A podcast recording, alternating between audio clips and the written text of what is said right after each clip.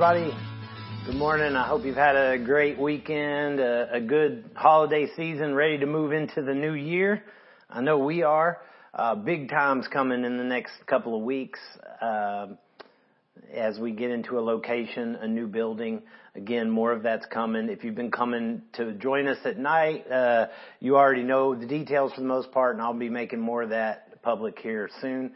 But uh, right now, we're going to spend a couple of weeks journeying into the new year with a plan. And uh, I hope this is the first thing you put in your hand, the Word of God. It's powerful, it's incredible, it's awesome. It will change your life uh, in ways you can't even expect or explain, and that being uh, a yearly process, regardless of where you are in your walk with Christ. It's always got the power to change you. So we're going to jump into the Word. That's what we do. You already know that if you've been looking at these videos, keep in mind again, this is just me preaching the word. This is not church, and, and, it can never be church. This is you watching me on a screen preach words to a camera. I can't even interact with you because I can't see you. Uh, but that that's going to change as we go live. But either way, if you're watching this video, you, you're still watching a video. You need to be part of the church. Together we meet at Salt River Community Church in the evenings. You're definitely welcome to come to that in a couple of weeks. We'll move to mornings as well. But uh, in the meantime, we are in Tempe, Arizona. If you email us, reach out contact us however you choose by social media or whatnot, there's a bunch of ways. Hit us up. We'll tell you how to find this. Love for you to come hang out. So today being the 2nd of January, we're moving into this new year. Um, and with the past few years that we've had, every new year seems to be a relief and also, uh, uh, uh, you know, a, a sense of fear or apprehension or even jokes. Okay, what's coming next? You know. Um, but before we race into all new days, afraid of what might be coming or determined that we're going to change it, you know, resolving to be better or to, you know, do better. Um, there's a couple of things I think you should know and it's a good reminder for me as well. Many, many people say that resolutions are wrong. Some go so far as to say they're a sin. And I don't know, I completely agree with that, but they, they can be dangerous. That is true. But they're, uh, also can be powerful.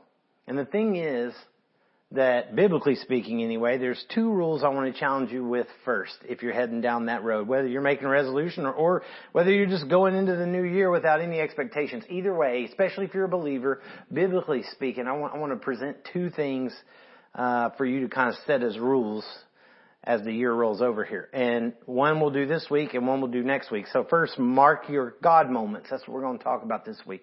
Mark your God moments. And then the Next thing is, um, remember it's God's plan.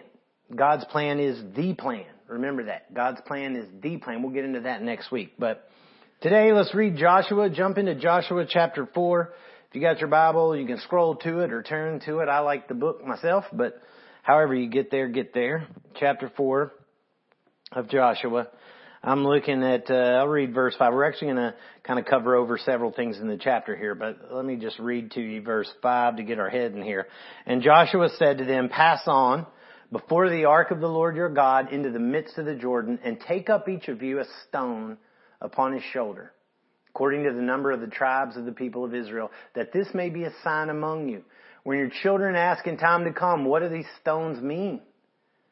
Then you shall tell them that the waters of the Jordan were cut off before the ark of the covenant of the Lord when it passed over the Jordan, and the waters of the Jordan were cut off. So these stones shall be to the people of Israel a memorial forever. Let me pray. Lord, thank you so much for your word. I love it. It is so incredible. Thank you for the privilege you give all of us, not just me, but all of us who love you and call you Father. Thank you for the privilege you give us of entrusting your word to others. Help us do that faithfully as always, God, again, it's your word, not mine, and I pray I never take it out of your mouth. Rather, you put your words in mine. And I ask it in Christ's name. Amen. So I got a question for you. When were the good old days? We, people use that phrase all the time. But when were those? When were the good old days? You know, it's a relative term, right? People in the, in their 80s and 90s, for them, Uh, it's back to this magical time when there were less cars on the road, no pollution, nobody ever killed anybody. Uh, everyone left their doors unlocked and they hugged when they passed in the streets. Music was never too loud. It was always just right and the kids were completely respectful of their elders, you know. Uh, if you're in your 50s, but you know, around that, maybe it's a healthier time when there were, uh, there was more work happening, more work getting done, being more productive. You know, your body was in better shape, no wrinkles, your kids were young and fun to be around, you know. The world may have been crazy, but it's not like it is today.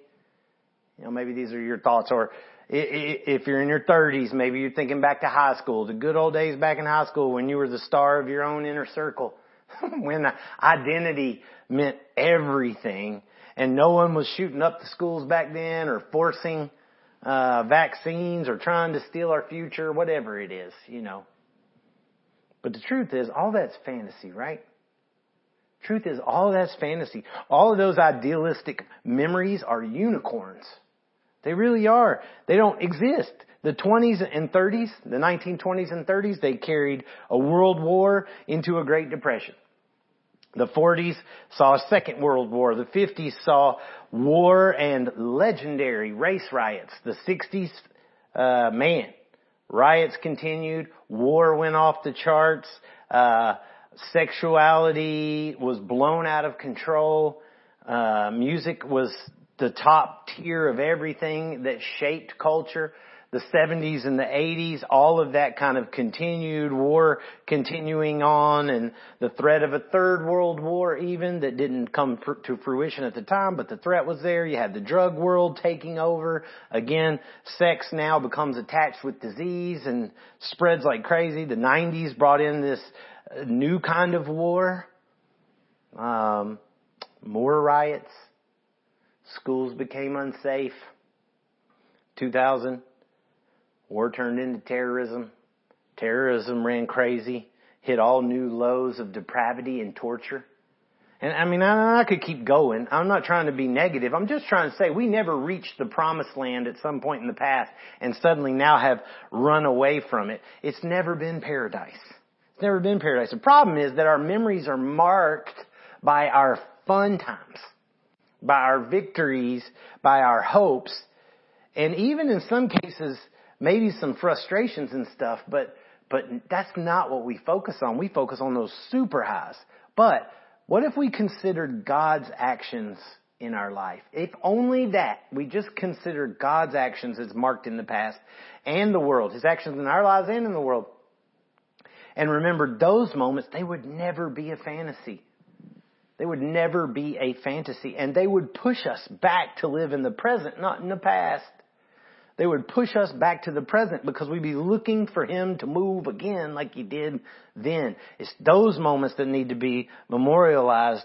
It's those moments because they mark what our future has potential to be. Okay? A memorial always faces both directions in time. It remembers what has been and hopes for what's to come. You got that? It remembers the marker, though it's pigeoned in the past, it remembers what has been and hopes for what's to come, moving forward based on what's being memorialized in the past. You got that? So, this is what I want you to think through as we, as we walk through this. Just like with Israel, it's important for us to set markers, okay? To honor times when God powerfully moved in our lives so that it will be a reminder of His character as we head into the future. Okay? Again, just like with Israel, it's important for us to set markers to honor times when God powerfully moves in our lives so that it will be a reminder of His character, alright, as we head into our future. Does that make sense?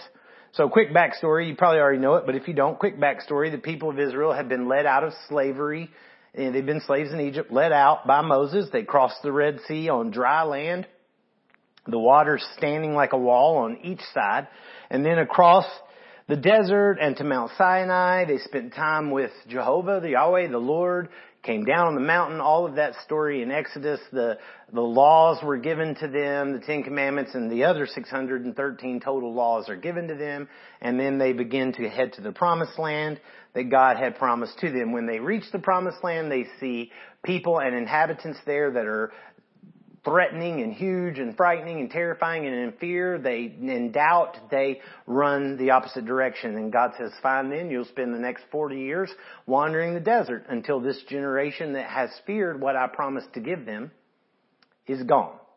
And that's exactly what happens. So for 40 years that goes on, that generation dies off. Uh, Moses dies as well, but before dying, he passes authority to Joshua. God leads him to do that.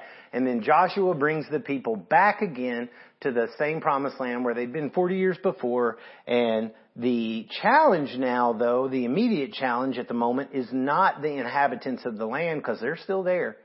But that's not the challenge at the moment. The challenge at the moment is getting across the river. The Jordan River, it flows right in front of the promised land and separating them from getting across and is swollen, uh, because of the time of year. And you can see that in Joshua chapter 3. Look back real quick. Excuse me. Joshua 3 verse 15 says, And as soon as those bearing the ark had come as far as the Jordan, and the feet of the priests bearing the ark were dipped in the brink of the water, now the Jordan overflows all its banks throughout the time of harvest. So it's telling you that the Jordan was swollen wide, overflowing. The waters coming down from above stood up, uh, stood and rose up in a heap very far away at Adam, the city that is beside Zarethan, and those flowing down towards the sea of the Arabah, the salt sea, were completely cut off. So get the picture, the water, uh, the flow of the river, God stops it way upstream from where they're crossing. Okay, Stop, just literally heaps it up and stops it, which cuts it off all the way down to the Red Sea or the Dead Sea. And you can look on a map and see how it flows. So somewhere in Gal- uh, the Sea of Galilee, it flows straight down into the sea, the Dead Sea. So somewhere along the way, far up north at this place called Adam, uh, it, God heaps it up and just stops it. All right, and it runs dry. And then it says, now the priests bearing, oh, I'm sorry, let me continue. It says, uh, and the people passed over opposite Jericho verse 17. So Jericho is right near Jerusalem where it would be. So they're coming over in that area of where Jerusalem would be and Jericho. Now the priests bearing the ark of the covenant of the Lord stood firmly on dry ground in the midst of the Jordan and all the people uh, and all Israel was passing over on dry ground until all the nation finished passing over the Jordan. So how about that? What does that sound reminiscent of, right? The when they crossed the Red Sea on dry ground. Same thing. It wasn't just that they, you know, something dammed up the river. God stopped it and dried the ground so they could come across. You got buggies and, you know, camels and horses, who knows what. I mean, they're coming across on dry ground. Look at verse 1, so we'll come into our moment here. When all the nation had finished passing, I'm in chapter 4, finished passing over the Jordan, the Lord said to Joshua, and I don't miss that because that's a really big statement. The Lord is leading this whole thing. God is leading this whole thing. It's not Joshua acting on his theological training. It's not his military wisdom, which he had that too. This is not some wise counsel or some good advice he got from somebody. Yes, Moses charged him with the responsibility to take the people across, but God is orchestrating this moment and Joshua's just being obedient to it. So the moment that's happening here is something God's doing. And this is what I mean when I say God moments. Mark your God moments. This is a time when God is controlling the moment. When in our lives you could say God is speaking or leading or acting very clearly and we're just being obedient. Alright? Can you remember times when in 2021, can you remember times or a time when you felt like you and God were working together. Like He's leading everything, but I mean, y'all are on the same page and you know it. Like you know you're being obedient. You know you're following Him because you can see what He's doing and you know it. If that was before 2021, the last time, or if it's never happened, but certainly if the last time was before 2021, look, it's time to step, take steps so 2022 will grant you those markers. All right, so that, that's important. Look at verse 2. Take away, and then I'm going to read a piece here and then we'll pull it back apart. Take 12 men from the people, God's telling Joshua as they're crossing. So the the priests basically step into the into the river and as soon as their feet they're carrying the ark on their shoulders and when their feet hit the waters that's when it heaps up. So it runs on down and it heaps up and the ground dries out in front of them and they're standing now in the middle of the dry riverbed and all the people are coming across. Well as that's occurring God is telling the, uh, Moses actually just before they cross God is telling Moses to take 12 men from the people. How many tribes are there? 12 so a person from each tribe, and command that person saying, take 12 stones from here out of the midst of the Jordan. From the very place where the priest's feet stood firmly, so where they're standing around their feet, grab stones and bring them over with you and lay them down in the place where you lodge tonight. So they'll end up in an area called Gilgal. We'll see that in a minute. Uh, just a, it's a little area right across the river. Verse 4, Then Joshua called the twelve men from the people of Israel whom he had appointed, a man from each tribe, and Joshua said to them, Pass on before the ark of the Lord doesn't mean go in front of them. It means in the presence of. So go down with the ark um, of the Lord your God into the midst of the Jordan and take up each of you a stone upon his shoulder. So each one has a stone that they pick up and they put it up on their shoulder. So this is telling you, you're not talking about a little pocket rock. We're talking about a large stone that, that you're putting up on your shoulder, according to the number of tribes of the people of Israel. So one for each. That this may be a sign, look at this, among you, when your children ask in time to come. What do those stones mean to you? See what he's saying? Then you shall tell them that the waters of the Jordan were cut off before the ark of the covenant of the Lord. When it passed over the Jordan, the waters of the Jordan were cut off. So the stones shall be to the people of Israel a memorial forever. Cool little point to think about there too, that Moses didn't raise his arms out. This is not, I'm sorry, Joshua didn't raise his arms out like Moses did. This is not that kind of moment. This is the priest walking into the water with the ark of God and God will not allow that ark to be washed away. So when the ark, now when it's not about the priest, it's about the ark. When the presence of God, that's what the ark symbolized, the presence of God. When it reaches the center point or as it goes into that water, that water stands still out of respect or fear or obedience. The water as in obedience to the presence of God standing there. So repeatedly in that passage I just read is crossed or passed over. That's the key here. Okay? Several times here the point is to memorialize the crossing. Alright? The crossing is the God moment here. Not just the miracle of the river, but the actual fact that God had delivered them. They had arrived in the promised land. They had crossed over into the land promised to them. The, the miracle, yes, but that too. And no, it's not total paradise. Uh, it's not heaven. There's a lot of work ahead of them in that promised land. Even wars. A lot of wars. Keep reading the book of Joshua. But God has fulfilled His promise and His word and they're in their land. Now, before you think that's not a big deal, remember that's after 400 years of slavery, 40 years of wandering in the desert, crossing a sea on dry land and now a river on dry land. God has, they have crossed over. And I want you to take some time, man, and look back. What has He done for you this past year? Like that. Now, I don't mean a miracle. Maybe he has, but I don't mean a miracle where water stands still. Well, what's he done? Point being, maybe you're not in paradise right now. Maybe you're not, maybe it's not heaven, of course, but he has delivered you somehow this year in some way. Maybe he's fulfilled a promise.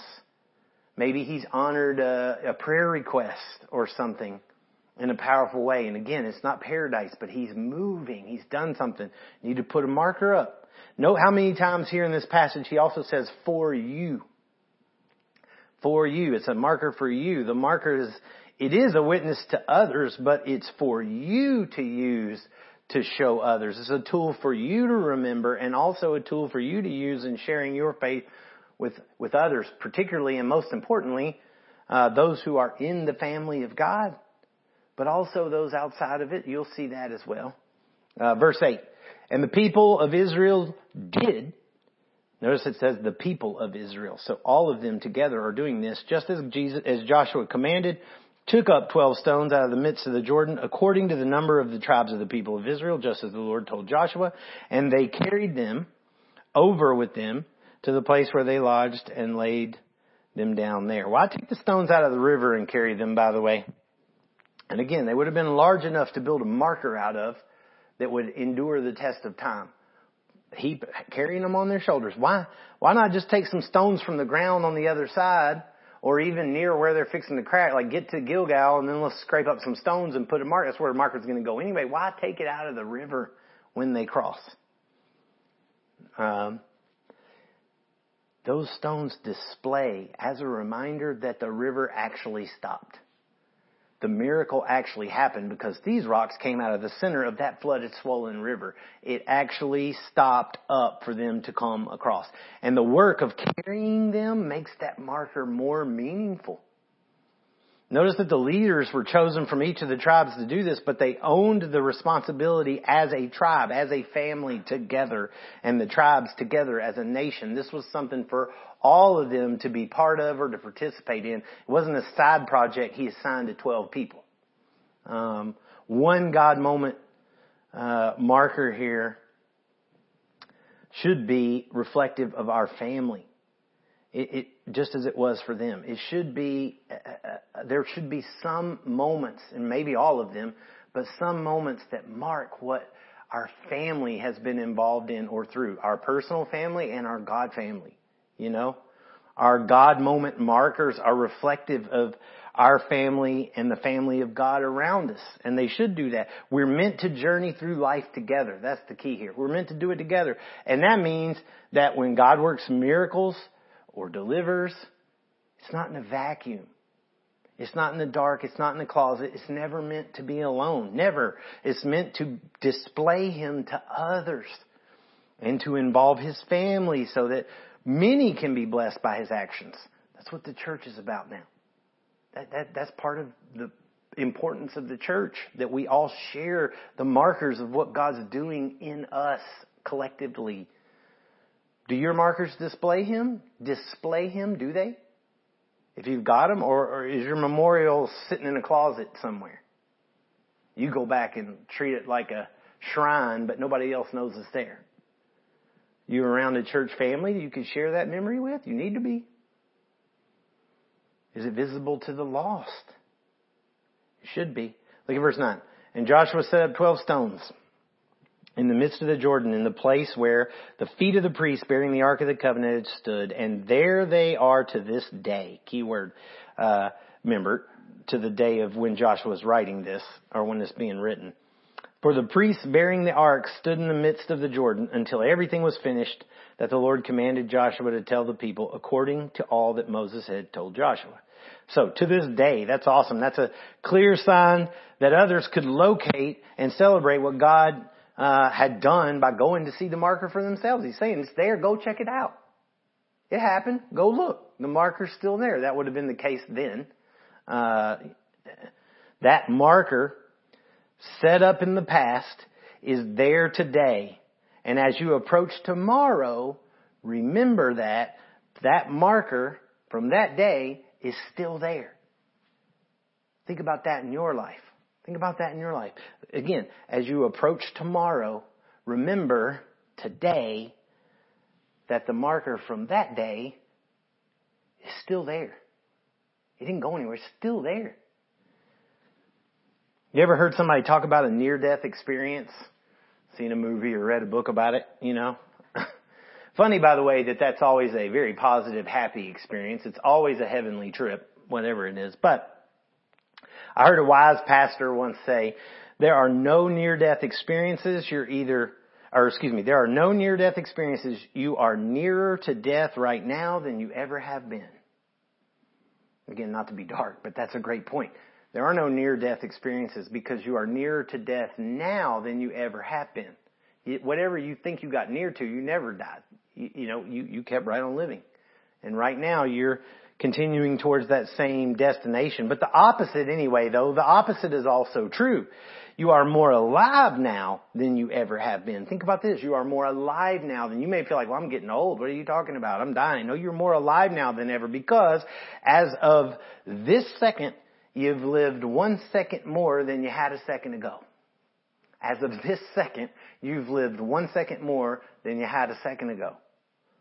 You know, as a fancy way of saying every moment counts.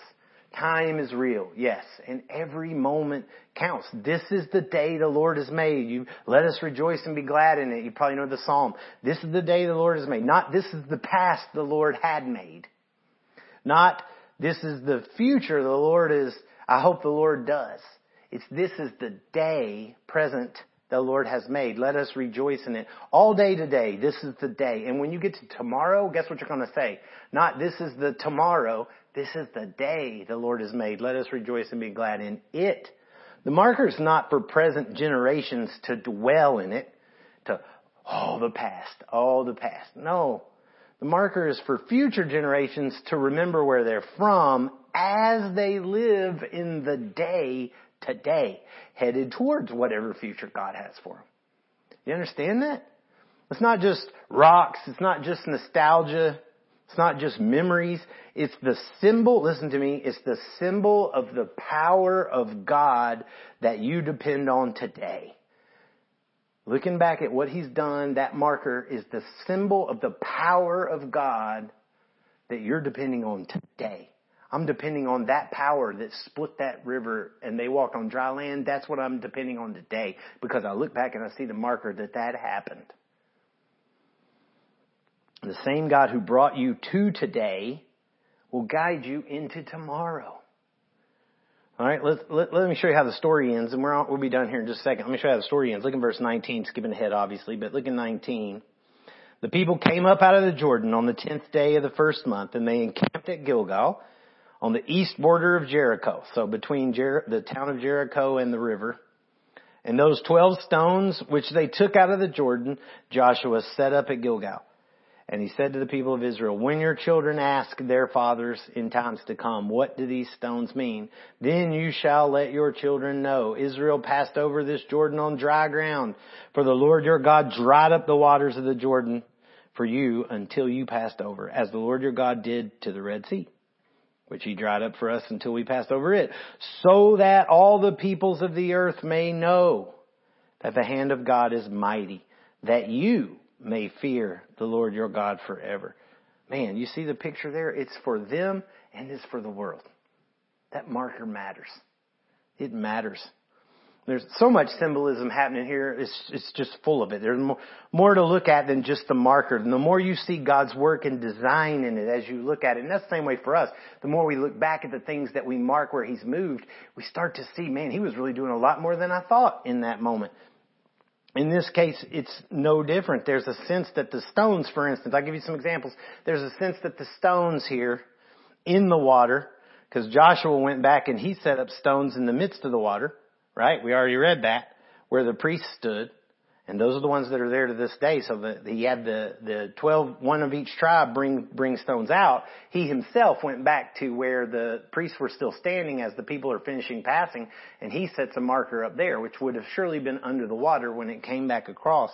So there's a sense that the stones in the water, uh, represent kind of passing through death leaving behind the wilderness, going under the water, being unable to live.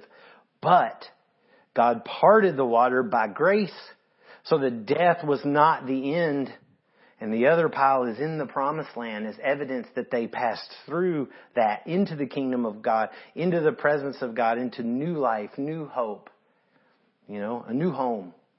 Warren Wiersbe said something like this. He said the 12 stones on the bank of the Jordan came out of the midst of the river as evidence that God did not part the waters and take his people safely across, excuse me, that God did part the waters and take his people safely across.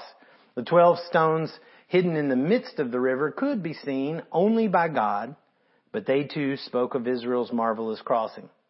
These two piles of stones picture Christ's death and burial. The hidden stones and the resurrection, the stones on the bank. Pretty powerful way to think about it. The markers could also be symbolic of baptism. You could look at it that way, which is also a marker. Baptism is not something that, that we do that saves us, but it marks our salvation. It marks our salvation. So when future generations and others ask, what does your baptism mean? You can share about how God delivered you from sin into life with Him. And how that's pictured in going beneath the waters and coming up to new life, right? Uh, another symbolism from here could be, from these markers, could be headstones. And this one's powerful. Uh, you know, in, like in a graveyard. You ever been to New Orleans or Savannah, Georgia, places like that where they have these architect, you know, the graves are above ground because of flooding and so they have wild architecture, uh, in all of the gravestones and graves and whatever. On the other hand, maybe you've been to like a Civil War cemetery or a very old one where the headstone there is not much bigger than a man's wallet in some cases. And I've seen both. And in either case, they mark the memory of a life. In either case, a fam, excuse me, a family member that we love and where they crossed over. That's the, what they symbolize. That, that where they crossed over for, for those of us who are part of the family of God, who've already been spiritually delivered from the slavery of sin, we may spend a lifetime here in the wilderness, but one day we come to the river. Physical death.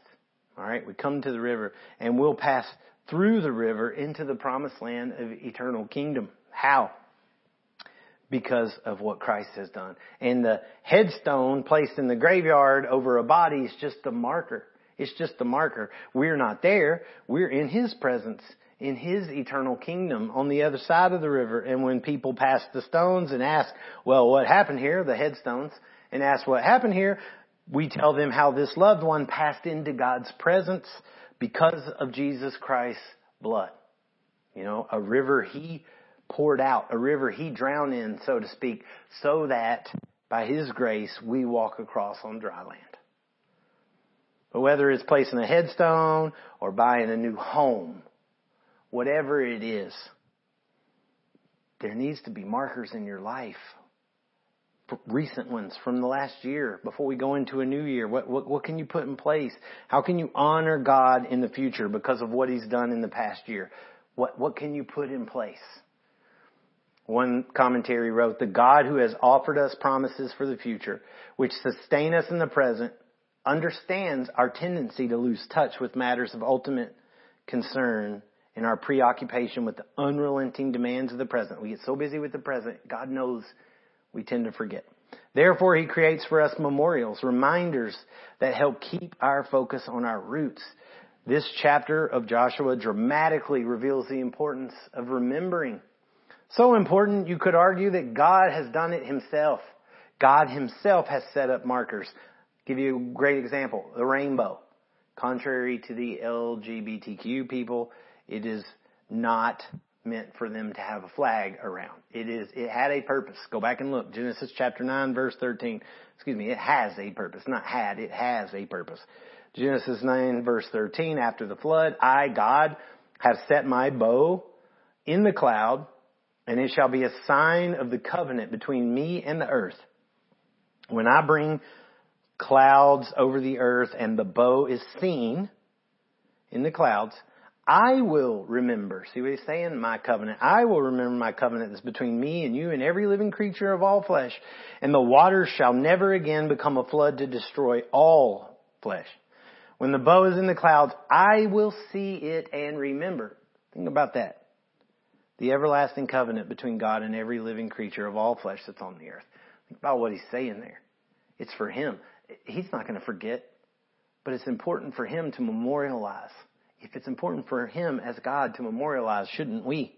So, let me close this thing up. I mean, what are some markers for me as I focus on 2021? Well, you know, I'm still working through that myself. Thinking, but I, I could think of some things I've already marked down. You know, I became a grandfather. There needs to be a marker for that in my life. I became a grandfather. You know, maybe it's pictures. I don't know, but there needs to be something for me that marks that. Man, this is the year I became a grandfather. Uh, God gave us a building as a church after three and a half years of being here in Tempe, Arizona. He gave us a place to, to meet, to gather, to worship together publicly outside of a home. And that's after in 2021, remember the focus is last year, in 2021 being turned down four different times by four different places before this one, which is so perfect, became available to us. Molly and I celebrated 20 years of marriage. I need markers for these things. So before you plan your resolutions going into 2022, take some time today, consider your God moments from 2021, and set up some markers. A way to honor and remember those moments as you move into 2022. And in August or October of 2022, maybe you return to those markers from 2021 and remind yourself of the power of the God that you belong to. That makes sense? It should. Well, maybe you can't because you don't have those kind of markers because you've never placed any faith in God. You've never trusted that He can do anything for you. You've never seen Him do anything for you because you've never trusted Him to do anything to you, for you.